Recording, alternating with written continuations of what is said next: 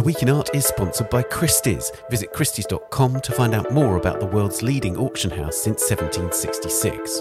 Auction, private sales, online, art, anytime.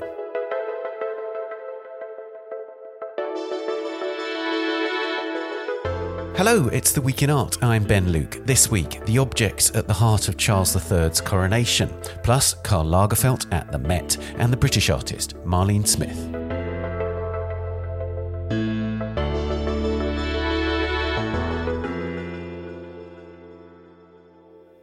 As Charles the third is crowned at Westminster Abbey this weekend, Anna Somers Cocks tells us about the objects involved in the coronation and the rich history they convey. The Metropolitan Museum of Art in New York this week opens Karl Lagerfeld, A Line of Beauty, the latest in the hugely successful Costume Institute exhibitions. The German designer, who died in twenty nineteen, was also the inspiration for this year's Met Gala, the museum's star-studded fundraiser. I talked to Stephanie Sporn, a fashion historian and arts and culture writer, about the exhibition, the gala, and the controversy around Lagerfeld's deeply offensive comments about a range of issues.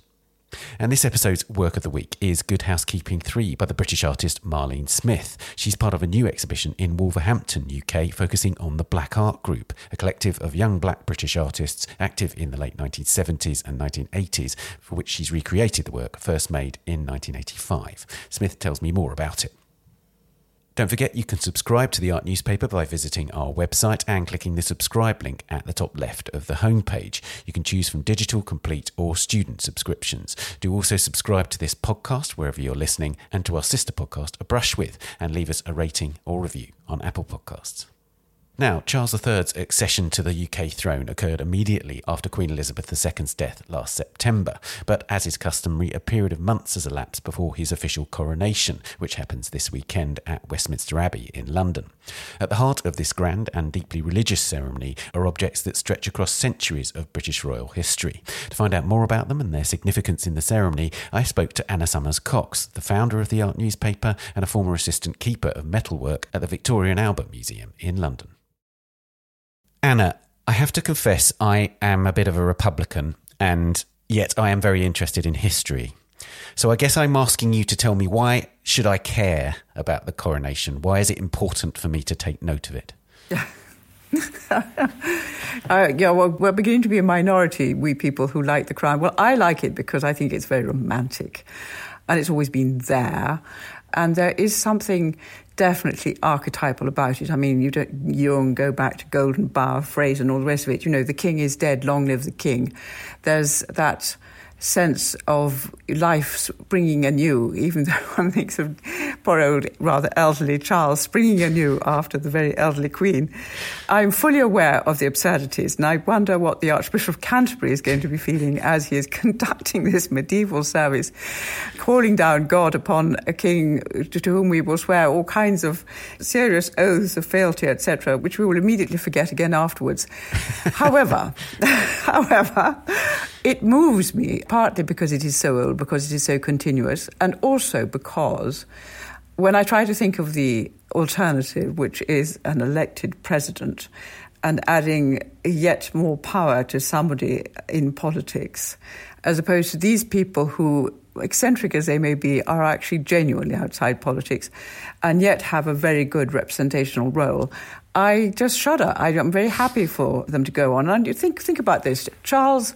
Um, has just come back from Germany, where he went to Hamburg, which we bombed to smithereens at the end of the war. And he stood there and he laid a wreath at the memorial to the many civilians who died and said, basically, we're very sorry. Now, no politician can do that because they always tainted with party politics and so on. And the monarchy is outside all that. So that's one thing. And the other thing is it is continuous. I mean, we had essentially a socialist revolution after the Second World War, and hooray for it. It brought us the National Health Service and lots of very fine things. But it wasn't perceived as being a revolution because the monarchy carried on and people walking backwards holding white wands and gold lace and um, coronations and stuff. So there was a feeling that history carried on as before. And I think that allows us to be a more radical country than, say, Italy, which is a presidential country and which is endlessly fighting over rather small things and not tackling big issues. And we do tackle big issues in Britain. So there you are. Those are my reasons. No, it, that was a, that was a very powerful argument. I'd like to explore a little bit first before we go into the individual objects and their history. This idea of it being the last surviving coronation rite, because this was something I hadn't really clocked until recently, that yes, there are other monarchies, but they don't actually have a coronation rite as such, do they? Yes. It's not that they're all very recent, but they've had sort of interrupted histories.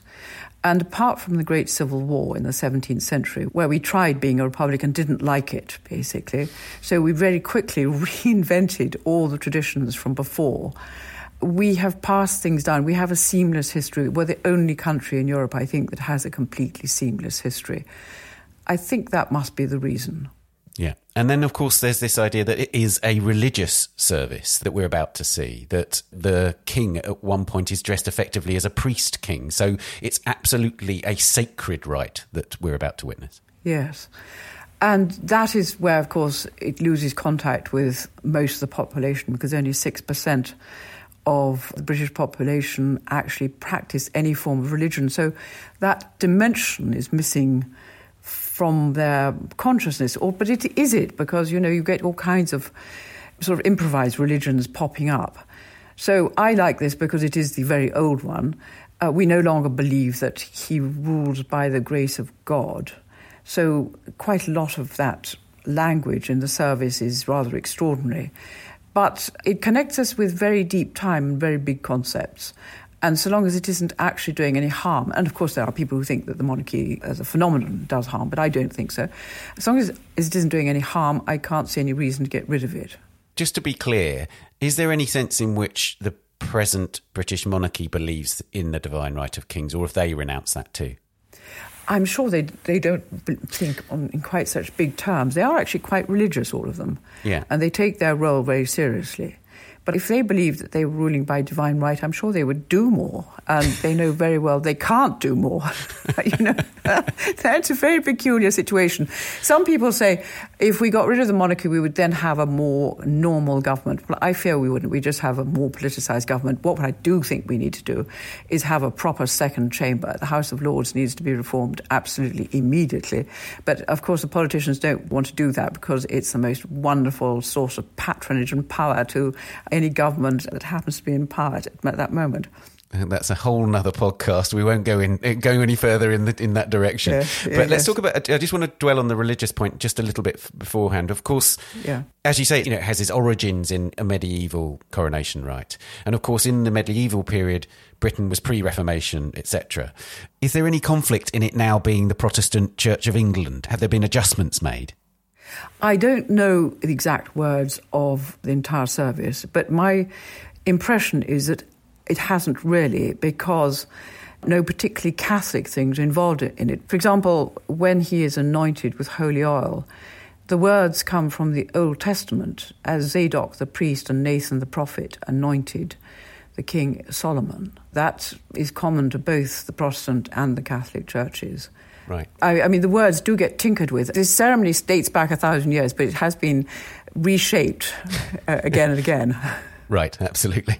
Um, so let's talk about that. You say in the article that you've written about this, that I urge people to read, that the anointing is the most sacred part of the ceremony. And in fact, we won't see that on the television pictures. Is that right? Yes, I regret to say the most dreadful screen has been made Um, to wrap round the throne, which looks like something that you might make in an elementary school. It's a tree with little leaves, and each leaf represents a country of the Commonwealth. It's very unkind of me to say that, and a great deal of thought has gone into it, but I think it looks terrible. However, he, we won't see him. He'll be wrapped round as though he was on a beach with this kind of screen. But why is it so sacred? Well, yes, because it does hark right back to the Old Testament. And, of course, there's this absolutely wonderful anthem by Handel, one of his great, great pieces of music that we'll hear. I mean, the ceremony, whether you're a monarchist or not, watch it and listen to it. It might be the last one. The music is going to be fabulous. Now, Charles the Third will sit in what's called Saint Edward's chair. And this is Saint Edward, the Saint King, Edward the Confessor. Is that right? Yes. The Anglo-Saxon king before William the Conqueror, when normally British history begins to sort of count, as it were. But it was made by a medieval successor of his, about thirteen hundred, King Edward, and is a very, very rare survival of a medieval wooden ceremonial chair. It was once gilded. It now looks incredibly battered, and it's got graffiti carved into it. I cannot understand why something so important got left just hanging around for the schoolboys in the school next to the cathedral, the abbey, to carve their initials into it. And there's one wonderful thing about P. Abbott, who spent the night of the fifteenth to the sixteenth of July, eighteen hundred, asleep in the chair. It's extraordinary. I love the fact that we have really, really historic graffiti. We have two hundred year old graffiti in here. Exactly. But the exciting object in it is the stone that is underneath the seat, which is known as the Stone of Destiny. It's a great name, that. We're right into Tolkien and Lord of the Rings there, aren't we? uh, it's the throne on which the ancient kings of Scotland were crowned as long as memory goes back. And it's also known as the Stone of Scone because they, that's where they were crowned. And Edward conquered them and stole the stone. Well, took my booty, I suppose. He took the stone and brought it back to England and made the chair to house it. So we had it until um, nineteen ninety-six, when the Prime Minister, John Major, got rather worried about the Scots nationalists and, and thought that if he sent the Stone of Scone back up to Scotland, that they would be happy. Um, they weren't happy, as we know.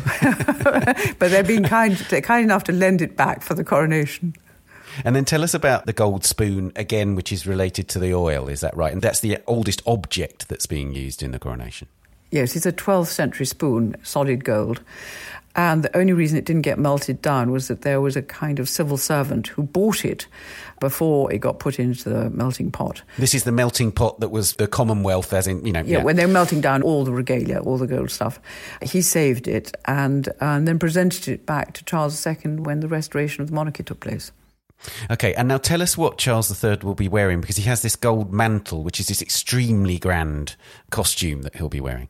Yes, after he's been anointed, which makes him into this kind of priest-king, he's dressed basically like a priest in a white robe, a simple white robe, and then on top of that goes a gold robe of a kind that a priest would wear, dalmatic, and then with a stole. And then on top of that goes a magnificent cloak, a cope, basically, of incredible splendour, you know, gold and silver thread and embroidered with the, the flowers that symbolise the various parts of the United Kingdom. And it's symbolic of another monarchy, which, of course, is George the Fourth, which was always famous for being unbelievably lavish, as you put it in your article. George the Fourth was our fat friend, as Beau Brummel called him. He thought he defeated Napoleon, and he needed a really, really splendid coronation when it came round. So he spent a huge amount of money on having the most splendid vestments made and, and so on, which have been passed down. And then, of course, there's the crown, or rather two crowns. Tell us about those. The crown with which Charles is going to be crowned goes back to very ancient times. It goes back to before the Norman Conquest, but it actually contains nothing from the Norman Conquest because it got remade over the centuries, and then it got melted down in the Civil War, remade for Charles the Second. And what we're looking at is basically the frame of Charles the Second's crown, but reset with stones at various points, because very economically they used to halve the stones in the past and then take them out again. These crowns are a bit like sort of Shinto temples, because they've got the same name, but they keep being remade. But the kind of the magic transfers from object to object as it gets remade. Right. I mean, that crown absolutely looks like a kind of cartoon crown almost. If, if you said to somebody, draw a crown, that's what they draw, isn't it? You know what I mean? That's it, with the arches on top. But the arches are very important, because that, what that means is that you're not subordinate to anybody. You know, you don't have an emperor above uh-huh. you or anything like that.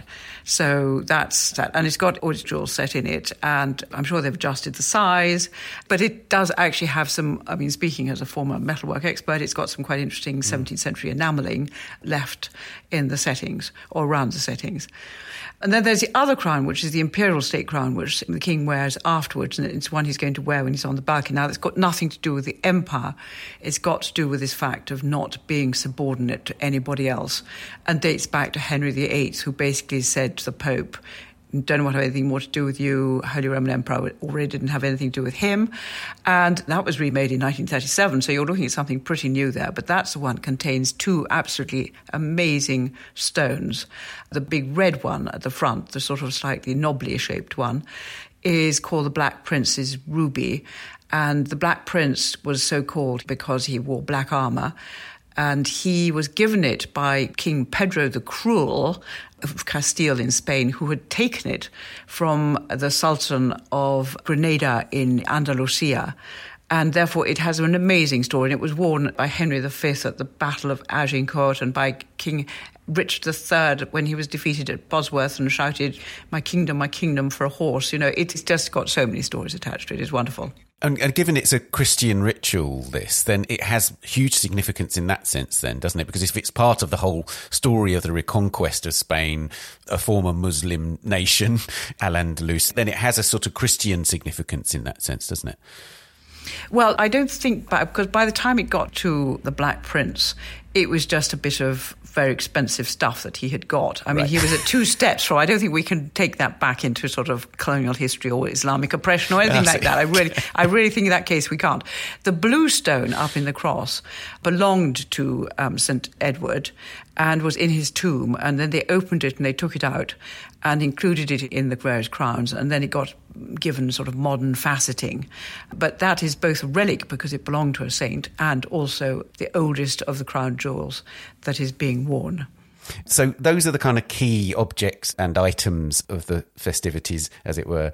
Which part are you looking forward to the most of all of this? Is it the music? Is it the solemnity of, of Handel that will take your breath away the most? Or is it the whole thing that will move you? I think it's partly going to be how it's been composed. The fact that, for example, of, of the two thousand guests, more than a quarter will be actually real people, people who have set up community projects in remote parts of, of Britain. It's not going to be full of rich and important people. It is not an opportunity to pay back political favours. OK, there will be members of, of various royal families of Europe there. There'll be some major politicians there. Macron, the President of France, is coming. The monarchy is surprisingly more in touch with people than politicians are and meets more people. They spend a great deal of time travelling around the country, shaking people's hands at the opening of hospitals and schools and going to places where people have been bereaved and so on. And so it's going to be that. The music is going to be absolutely wonderful. The hats will be interesting.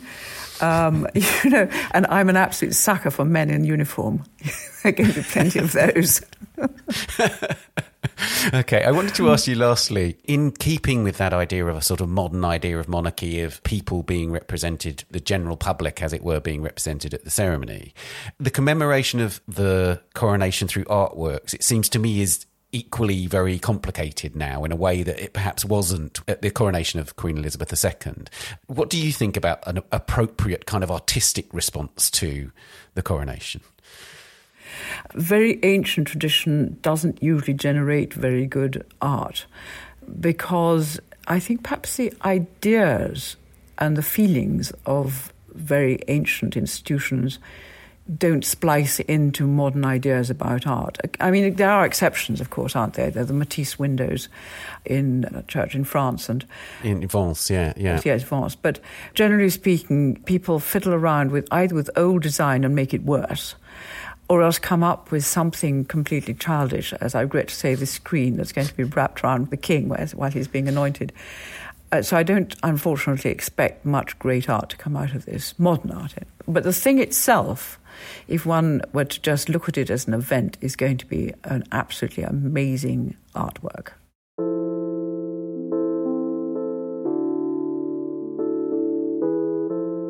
Oh, there you go. A coronation as performance art. Thank you very much, Anna Somers Cocks. Uh, thank you very much, Ben.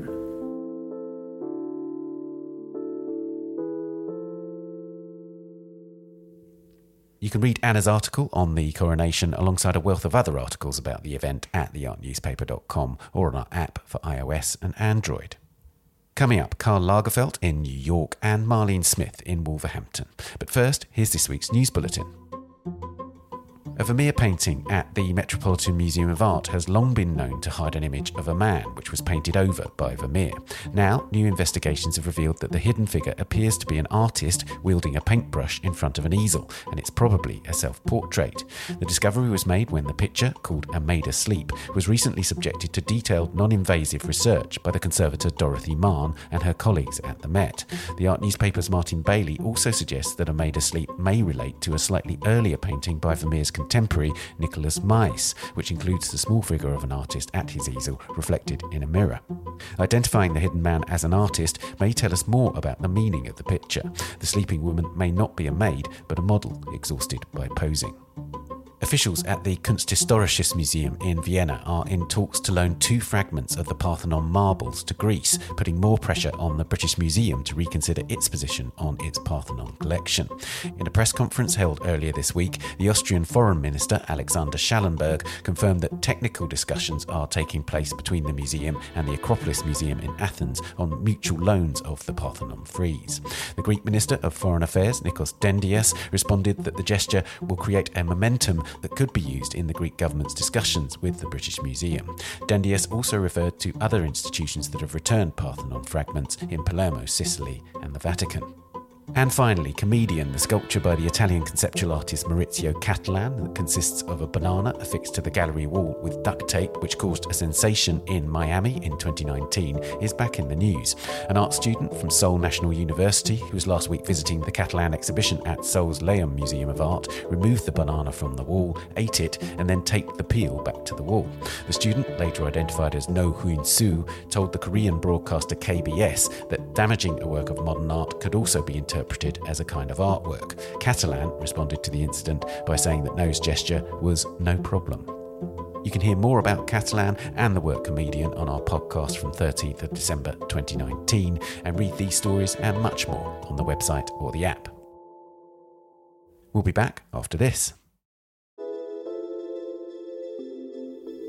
The Week in Art is sponsored by Christie's. twenty twenty-three marks the fiftieth anniversary of Pablo Picasso's death. This May, Christie's New York will commemorate one of history's most influential artists and his enduring legacy during its twentieth to twenty-first century auction series with several masterworks, among them the captivating La Lésienne, Lee Miller, a nineteen eleven Cubist still life of Cafetière, Tasse et Pipe, and an iconic portrait of Picasso's lover and muse, Marie-Thérèse Walter. Explore these highlights, browse Christie's related sales, and learn more about the life and work of this important twentieth century figure on Christie's dot com. Welcome back.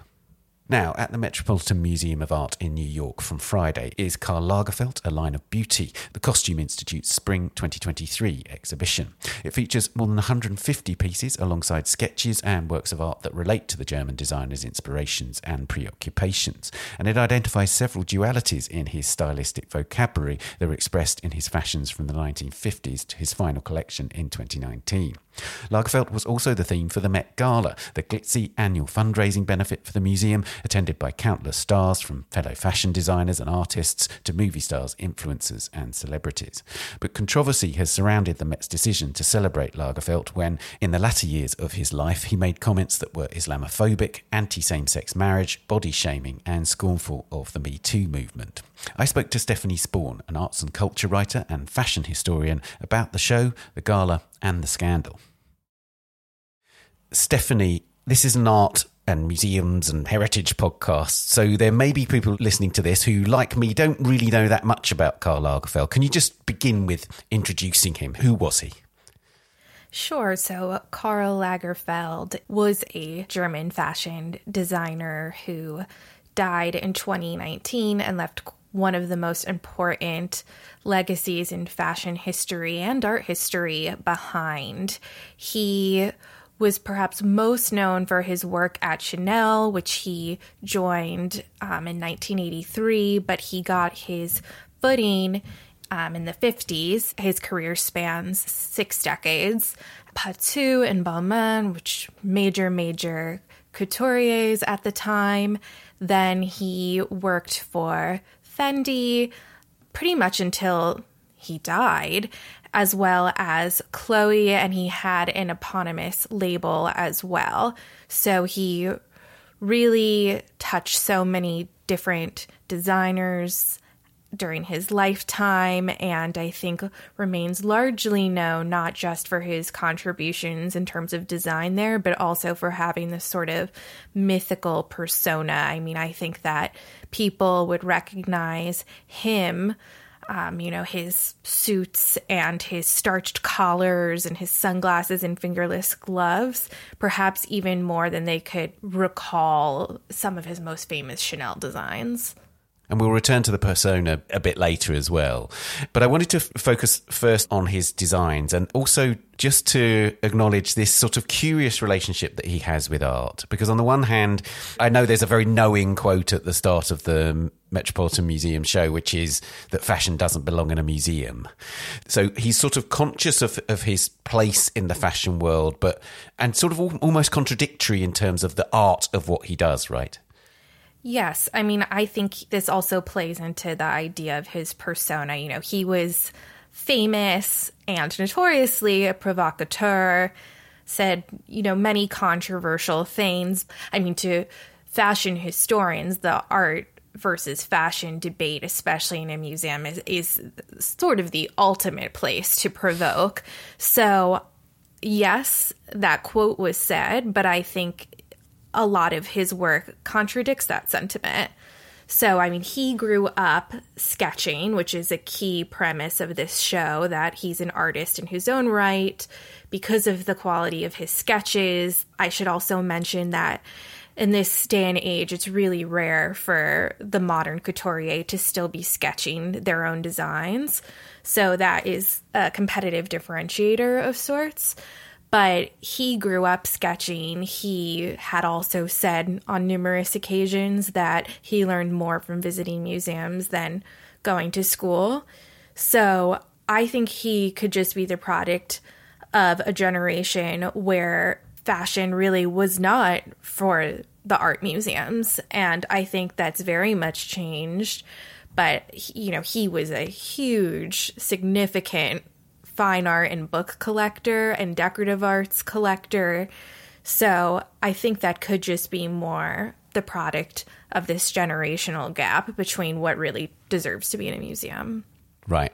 And the show has this title, Lines of Beauty. And it's mm-hmm. interesting in different ways, in the sense that it's based on a Hogarth quote, uh, William Hogarth, the, the British artist, who talked about this line of beauty that leads the eye in a pleasing manner along the continuity of its variety. And it seems to me that that's crucial in terms of the kind of variety in the sense of the different strands of Lagerfeld's work, but also in terms of the infinite variety almost within individual pieces. And, I, and it seems to me that that is one of the emphases of this show. Is that right?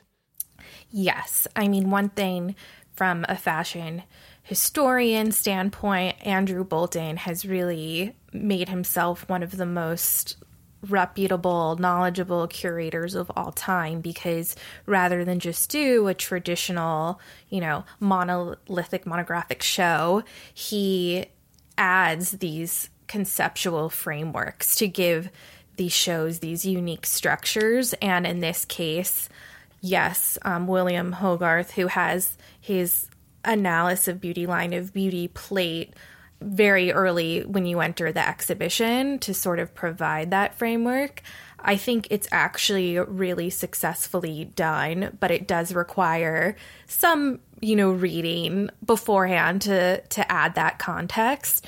So essentially, Hogarth was writing about the serpentine versus the straight line, the serpentine being this active, beautiful line, the straight being more inactive and even at times, as Andrew had said, dead. But Andrew believes that both of these lines held incredible significance and value and beauty to Lagerfeld. And this comes out structurally in the organization of the exhibition, which was designed, I should add, by Tadao Ando. So lots of real forces of cross-cultural industries at play here.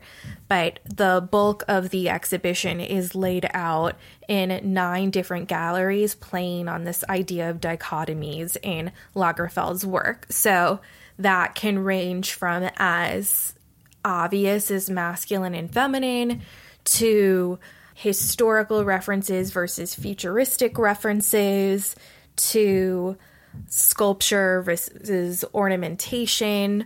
And then in the middle of these galleries is what they call this curatorial explosion. It's the convergence of the two lines of a garment that really showcases, I guess, the best of both worlds, both of Hogarth's lines, as you could say, because it was also very known that Lagerfeld took inspiration from everywhere.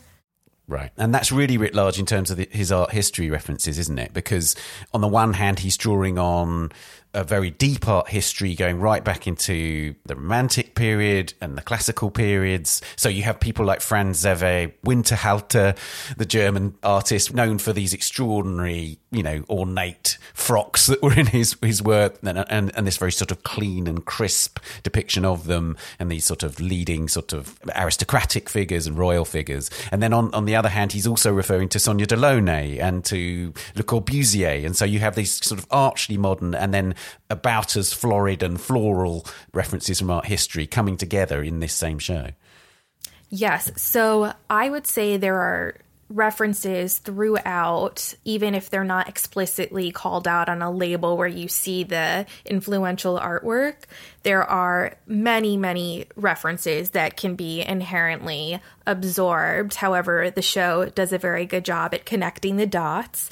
And most of the examples come through in the two galleries about ornament versus sculpture and figuration versus abstraction. However, the Winterhalter example was one of my favorites because I believe that was in spring, summer nineteen ninety-five. Haute Couture was the wedding dress inspired by his painting of Empress Eugenie surrounded by her ladies in waiting. And a fun fact that I learned from a friend who was working on the exhibition was that when this design debuted on the runway, the bride was actually flanked by two bridesmaids in pink and blue as a further reference to this painting. So there was a reference almost to the theatre of the painting as well as to the kind of forms of the painting, if you like. Yes, yes. But I thought it was so interesting that this reference even extended beyond the bride, which is really the tour de force of every couture show, especially for Chanel. But then going into the ornamental and sculptural section, I love the history of the decorative arts, especially wonderful eighteenth century, seventeenth century Rococo and, you know, really intense stylization here, which we know that Karl also collected. And that gallery has some of the best examples of decorative arts references. I love that that was brought in. It wasn't just about the fine art and fashion integration. However, there are amazing examples of that. And even as somebody who whose passion is about the intersection of fine art and fashion and decorative art and fashion, there were numerous examples that I really had no idea about.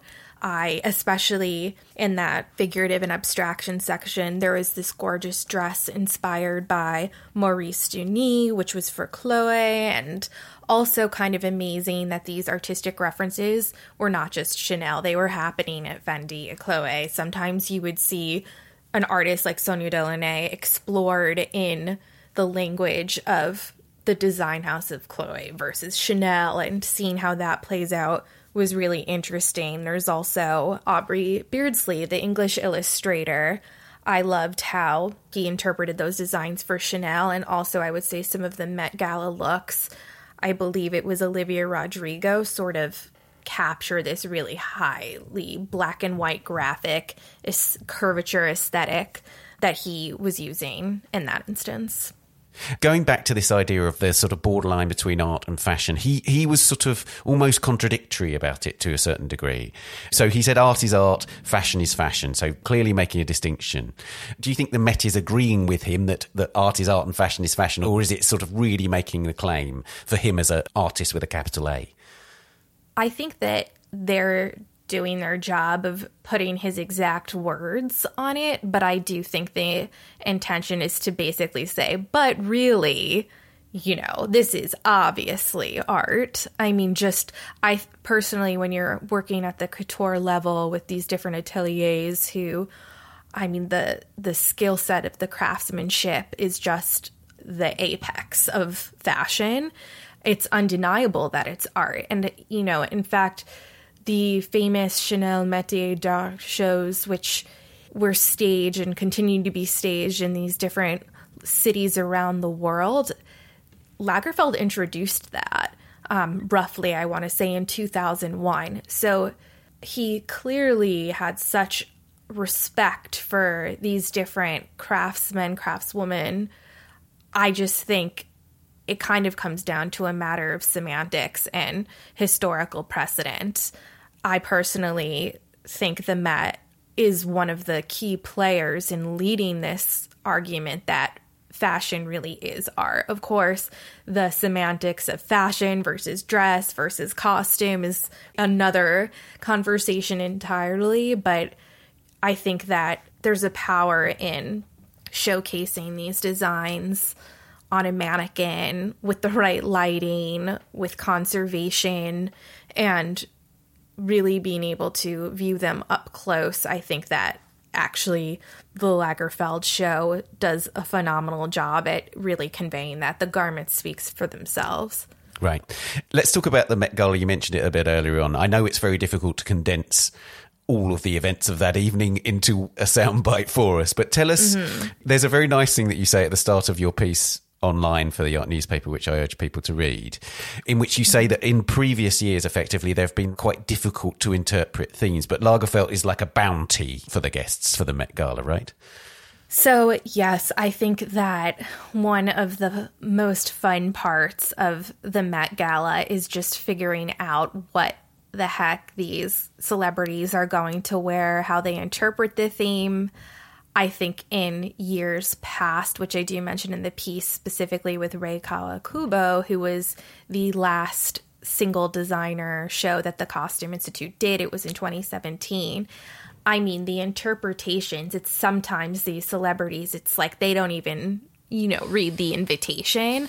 I always, the purist fashion historian side of me always appreciates the celebrities, or really the designers who are creating these, who know their fashion history, their art history, know these references, and you can really see that that extra time and attention was given to the final product.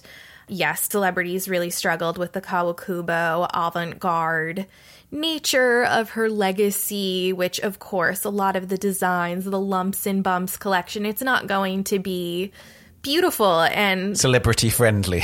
Yes, in a conventional sense. Right. So I think when you have a designer like Lagerfeld, who has, I mean, sequins and frothiness and lace, and a lot of the celebrities played on that like lingerie or dominatrix side, I think it's a lot more conducive to what these celebrities are looking for. Of course, you know, Tom Brown does a wonderful job at, I would say, kind of merging these avant-garde, unconventional sculptural shapes with more conventional beauty, or the classic Chanel design language, the camellias and the tweed and the pearls. It was pearl overload across the board, though, with the Met Gala, which I think could be really anticipated.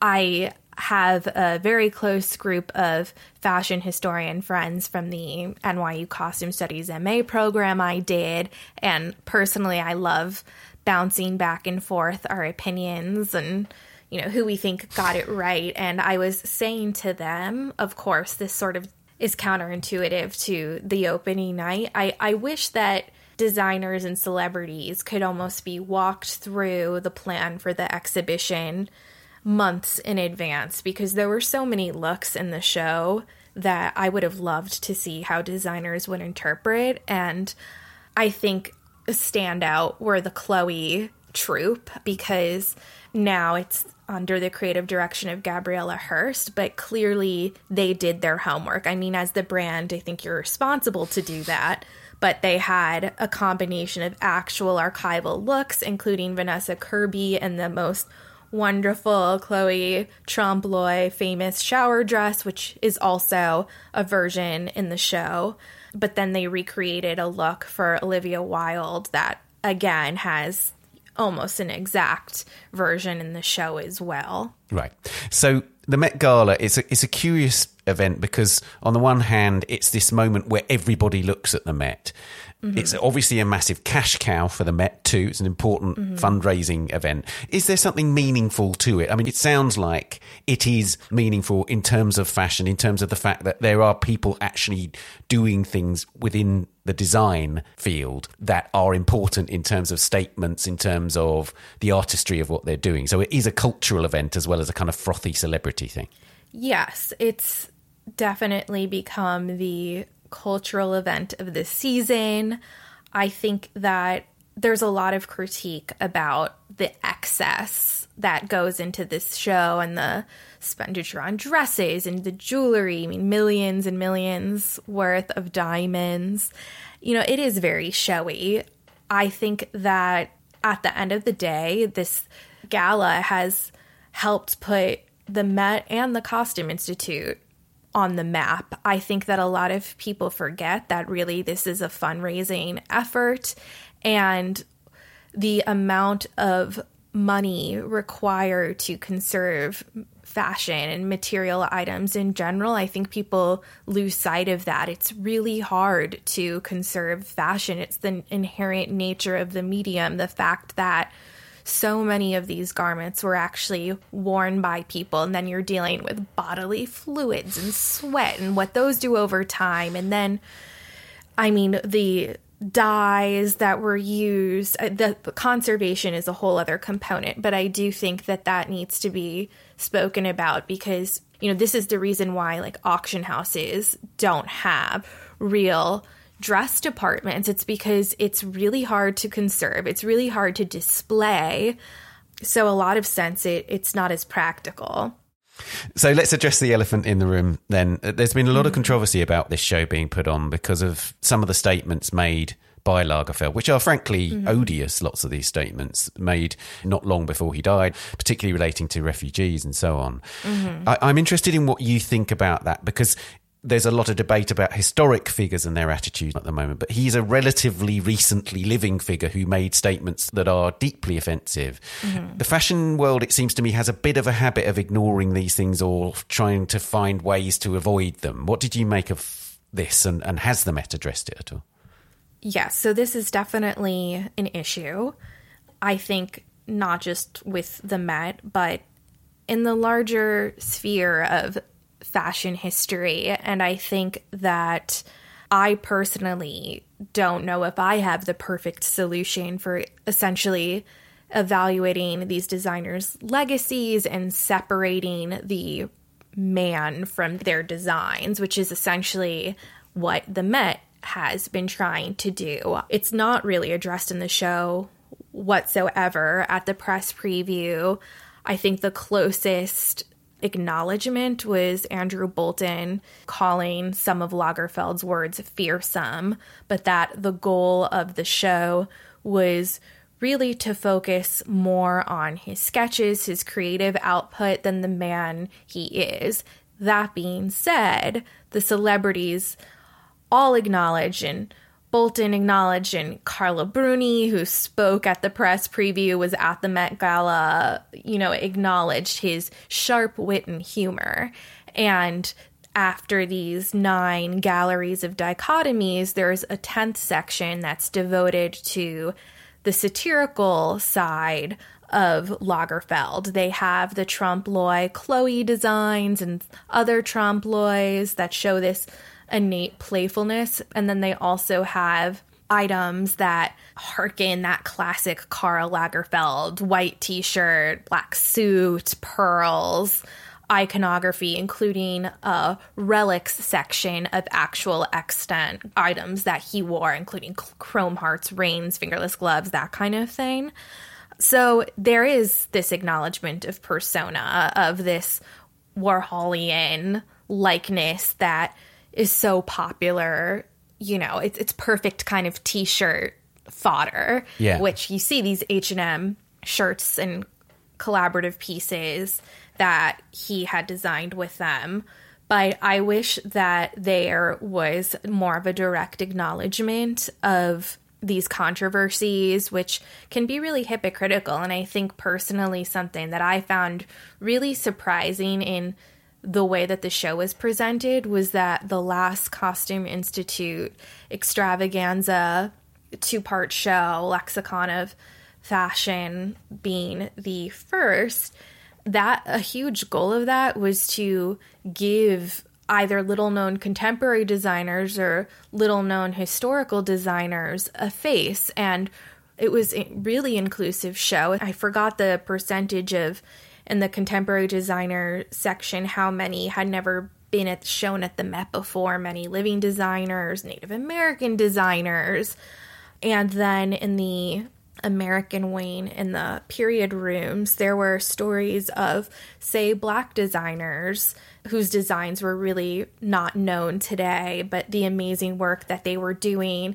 And there's an acknowledgement in these period rooms of how many of the owners were slave owners, and very complex American history. But I thought that it really was a progressive start in line with all the Met's other efforts to acknowledge, you know, say that artifacts were seized, not necessarily under ethical terms at the museum's inception, and kind of righting these wrongs. So to not even acknowledge Lagerfeld's controversies in, say, the museum exhibition itself, I feel like it was a missed opportunity. And you know, now you see this onslaught of publications, of websites kind of pointing the finger and being like, but how can you? Yeah. So. Yeah, I mean, I think I think it's interesting because obviously you do have those quotes flashing up on iPads, and some of them mm-hmm. are addressing. So, like, for instance, there's a bit where he says, I like being politically incorrect as well because I can't put up with political correctness. So they're acknowledging an aspect of it, but not actually dealing right. with th- this isn't just political incorrectness. This is deeply offensive kind of commentary. And I, I suppose if you're going to go down that route, then do it properly and fully rather than sort of tentatively, I guess. Yeah, it's it's alluding, and I think it's really relying on the exhibition goer to have this former knowledge of some of these controversial statements, really hateful statements that are just not acceptable. I mean, I think there a more than a fine line exists between the wit and the humor and the quote-unquote fearsome comments. And let's not forget that Coco Chanel herself was a Nazi sympathizer, a Nazi informant. It's come out that Lagerfeld's father was a member of the Nazi party as well. So I think we can't just keep brushing these things under the rug. And I think of other designers, perhaps most recently Dolce and Gabbana. I mean, it is just like they have nine lives. Look, I personally feel conflicted at times because I would be lying if I didn't say I love so many of Lagerfeld's or Dolce and Gabbana's designs, but you know, not everybody is going to be that responsible, self-aware exhibition goer to to kind of separate the beauty from the ugliness.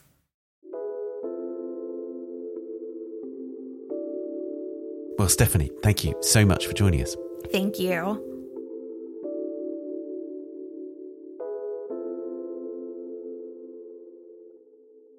You can read Stephanie's response to the Met Gala on the website or the app. And finally, it's time for the work of the week. In nineteen seventy-nine, a number of young black British artists founded the Blk Art Group in order to explore what black art in the U K was and could be. Claudette Johnson, Keith Piper, Marlene Smith, Donald Rodney and Janet Vernon went on to be key figures in the Black Arts movement, which made a huge impact on the British contemporary art scene in its time and is now being given long overdue prominence in museums across the U K and the world. The More Things Change, an exhibition about the Blk Art Group, opened last weekend at the Wolverhampton Art Gallery in the U K and features more than thirty works by the key artists. Among them is Good Housekeeping three by Marlene Smith, a work that responds to one of the most tragic incidents of the period, which was marked by the fractured political and social climate prompted by Margaret Thatcher's Conservative government, the institutional racism of the Metropolitan Police in London and other forces across the country, and widespread resistance and activism among black communities and artists. I spoke to Marlene Smith about the work and the context in which it was made. Marlene, we're talking about Good Housekeeping. Can you tell us about the circumstances in which you created this work for the first time back in nineteen eighty-five? Well, there are two important things to note about when I made this piece in nineteen eighty-five. Firstly, I had been invited to take part in an exhibition called The Thin Black Line, which was going to be happening at the I C A in London. And that was curated by Lubaina Hamid, wasn't it? That was curated by Lubaina Hamid, who went on to win the Turner Prize in twenty seventeen. But at the time, she was working freelance and um, she'd been approached by the I C A to organise a women's show. So I knew where the piece was going to be shown. And in recent weeks or months, I can't remember exactly how much of a time lapse there is, but I know that recently there had been a shooting of a middle-aged woman who opened the door for the police who were looking for her son. And in what followed, and I don't think there's ever been a clear note of what happened in detail, but she got shot. And as a result of her injuries, she spent the rest of her life in a wheelchair. So this is Cherry Gross, who's who's a tremendously important figure in terms of the history of police brutality in Britain, basically. Yeah, it's possibly one of the worst examples of police brutality. I mean, there was another woman who got shot not long after Cherry Gross called Cynthia Jarrett. Yeah. And I think the two of them are, when you think about police brutality in the U K, they are stories that are iconic, really. Absolutely. And so it must have been very soon afterwards, thinking about it, because I think that happened in September nineteen eighty-five. Right. And therefore, the, yeah. the, it was a very instant response, you're saying, to that to that story. Absolutely. I remember going to a protest that was protesting against the police brutality, and I was so moved by that, and so moved by the story of Cherry Gross, because she could have been my mother. And so the piece really draws that question about, you know, the possibility that she could be anybody's mother into the centre of the piece. So it's called Good Housekeeping. And there's a figure in the drawing dressed in her dressing gown, leaning against the wall. And just behind her left arm, we can see a photograph, which is a family photograph. And the words above her say, "My mother opens the door at seven a.m. She is not bulletproof." And I think that really speaks volumes as to how I felt and how I expected a lot of people felt about the shooting. And there's a real significance, isn't there, to the exact words that you've used, in the sense that yeah. my mother, in terms of it is in some ways a portrait of your mother, right? But also, yeah. for instance, the seven a.m. is significant, isn't it? It's yeah. not It's not a random time that you've chosen. Absolutely. Can you say more about that? Well, my mother, for example, works night shifts, or used to work night shifts. She's passed away recently. And so seven a.m. is a it's a twilight time. It's a time when only people that do certain types of jobs, that do shift work, are awake. And this is the time that the police chose to come and look for her son. And they would have possibly expected to find nobody home. They had a warrant, so they would have had reason to enter the premises without being invited in. So there's lots of connotations to this seven a.m. It's it's the time that weary night workers are making their way home. It's the time when early morning workers are arising and getting on their way to work. And it's the time that the police chose to enter this woman's house. And tell me about the photograph, because there's a family photograph, and it's your own family, is that right? Yeah. The family photograph was taken on, the occasion was the christening of my youngest sister, and in tandem with that, it was my other younger sister's birthday. So it's a joint birthday and christening party. And you can see a set table set for a buffet. So there are cakes and there's grapefruit with cocktail sticks sticking in them that have those little cheesy pineapple nibbles that were very popular in the nineteen seventies. Right.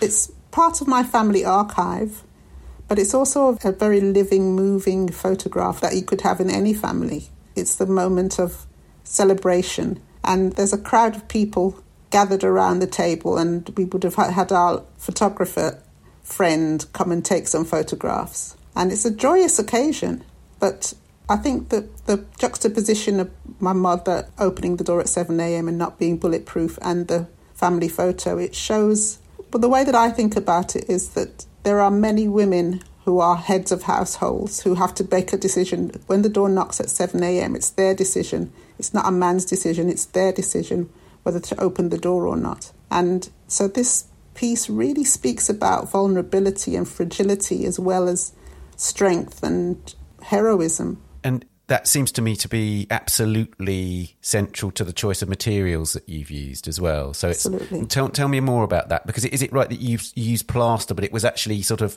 household plaster as opposed to sort of sculptural plaster that you used?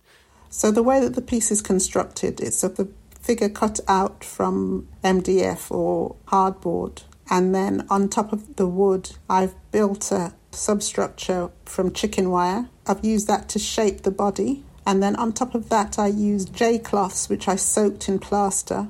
And then I overlaid the J cloths on top of the, the chicken wire to give the contours of the body, but also to give the shape and um, texture and colour of the dressing gown. It was really important to me that I used that particular pink plaster as well. It's the fine plaster that you would use for, for top layers of plastering.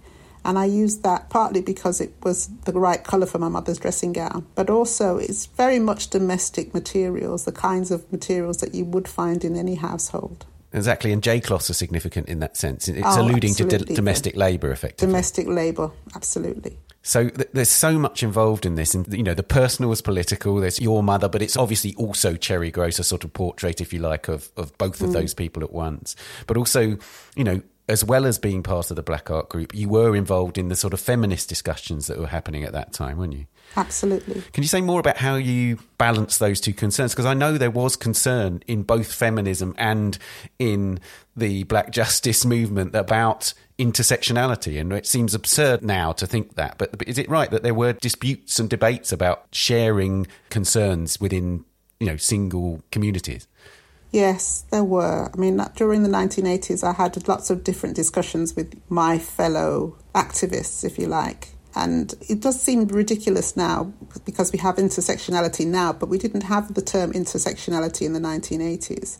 And there were some eyebrows raised and there was some, some muttering about dividing the struggle. That's, that was the term that was used, right. That if you went, went off and organised groups and discussions and events and activities just for black women, that you were somehow dividing, taking away from the larger human rights struggle that black people were engaged in.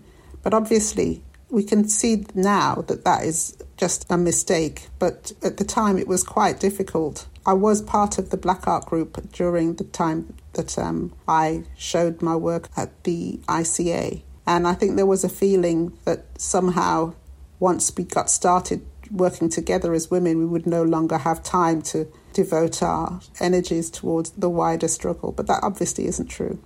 I'd really like to explore the context in which you made it in terms of that movement. Mm. You were twenty-one when you made this work and you were eighteen when you joined the group and founded the group and so on. So tell me about that, because, you know, you, you hadn't even started your foundation course, is that right, when you were suddenly involved in this really important British art movement? I don't really know what to say about that, because even myself, when I look back to that time, I'm astounded at the amount of work that we were doing and just the audacity of the group. But yes, it's true that I, when I very first started to work with the Blk Art Group, I was just eighteen, not even eighteen. I met them in the May or June of nineteen eighty-two, and I was going to turn eighteen in the August. And I had just got my place on a foundation course in Birmingham. So I'd, I'd already made the decision that I wanted to at least find out if there was a possibility of being an artist. So I decided to go and do the foundation course. And I got an invitation to go to the opening of a, a show called The Pan-African Connection. And when I went there, I met Keith Piper, who was a member of the group, and he recruited me, as that's the word I would use, because we had a conversation which lasted for the whole of the launch of that show. And at the end of the show, we swapped addresses and he invited me to the next group meeting of the Blk Art Group, and I got involved with that. So I was just turning eighteen. As part of my A-level, we had to do an independent bit of research, and I had chosen to write my dissertation on black artists, because I wanted to find some. And what really stands out for me now and looking back is that my tutors at school were really worried for me that I wouldn't find any black artists. They didn't know of any themselves. So they were really worried that I wouldn't have any material. But I was lucky. I went to the library at Birmingham, Birmingham Public Libraries. I always have to give credit to librarians. I think they're wonderful people, because they were able to point me towards books and articles on microfiche. Remember microfiche? So also books and articles that were, were written, but it wasn't about black artists in Britain. It was about black artists in America, because their black art movement really had started ten or maybe even twenty years before us. So they had the longevity, and these books were relatively new, whereas I couldn't find any books or even articles about black artists in Britain, but I could find some about American artists. So that was my saving grace, really. But yes, I was twenty-one when Lubain Ahimid invited me to show at the I C A. And I was, remember being really, really nervous, but also incredibly excited about this possibility.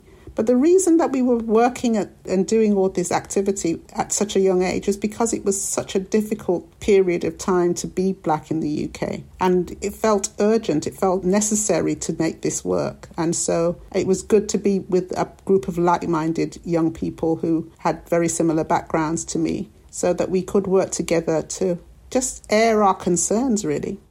There's this wonderful story about how you made this work for the first time, talking about that sort of camaraderie amongst you and your fellow artists, and also about the nervousness that you've just alluded to. Is it right you were too mm. nervous to write the text on the wall the first time?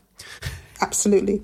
On the day that the work was being collected, the driver and his, his assistant from the I C A turned up to collect the work, and I was still umming and ahhing about whether I'd got the face right. I was still nervous about whether it was finished or not. And then when I got to the gallery, I put the piece in place, and I knew that I wanted the words above the figure. But I was so nervous, I was shaking like a leaf. And so it was Shutaba Biswas, actually, who's uh, still working and making brilliant art. Wonderful artist, yeah. She's a wonderful artist. And she volunteered to write the words up on, t- on the, the wall for me, because I just couldn't do it. So it was her that we have to thank for the writing. But this time round, I didn't have those nerves, so right. That was better. Great. So this is actually the third version, is it right, of the work? This is the third piece of work that I've made called Good Housekeeping. At the I C A, as well as the gallery, Concourse Gallery, which is where the Thin Black Line was, we also used the stairwell. And I had a piece of work in the stairwell that was called Good Housekeeping two, which is, was taken from the magazine Good Housekeeping. And it was pages of a fashion shoot that was with some Maasai warriors. Oh, right. So you had all these fashionable young women in their clothes standing next to Maasai warriors as a backdrop. And I just thought that was incredibly racist. So I used those images on the stairwell. So that's why this is called Good Housekeeping three. And I'd like to just end by sort of reflecting on the achievements of that moment, and how in some ways you and a number of other artists from that period have done so much to keep it alive through archival work and so on. Mm. Obviously you had the institutional recognition mm. at the time. You had a show at the I C A. But it's really notable to me that when I was an art student in the early nineties, we weren't really told about the Blk Art Group. We weren't really informed about this whole movement and other movements, a much broader movement across the U K. You know, tell me about what you felt about the recognition you got at that time. Again, perhaps because we were so young, I had great expectations. I expected that we were going to change the world through our art, and that certainly that we would change the art world. But what happened in reality was that our work was shown and our work was acknowledged during the nineteen eighties. But when the, the Y B As, the Young British Artists, came along, there was no acknowledgement of our work, and we ended up not being shown. So we we had a moment where we were very popular. And then the nineties, I think Lubaina refers to them as the wilderness years, where we weren't shown at all. So I felt very disappointed. And it took me a long time, actually, after the Blk Art Group broke up and there were less exhibitions. It took me a long time to come back to think about that history. So I would say that it was about twenty years where I didn't talk about the, the Blk Art Group. I didn't make my own work. And I think when you speak to my peers, there's a lot of us who went into the wilderness, as Lubaina said, during that time.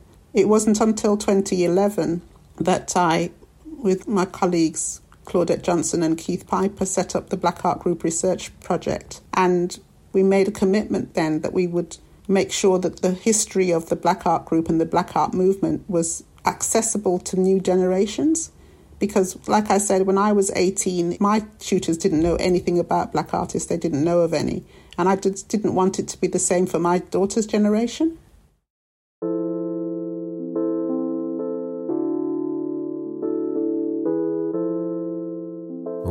thank you so much for joining us on the podcast. Thank you.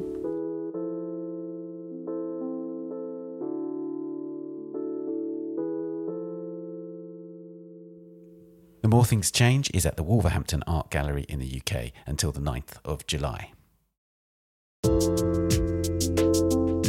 And that's it for this episode. You can find us on Twitter at Tan Audio and on Facebook and Instagram, of course. The Week in Art is produced by Amy Dawson, Julia Michalska and David Clack. And David's also the editor and sound designer.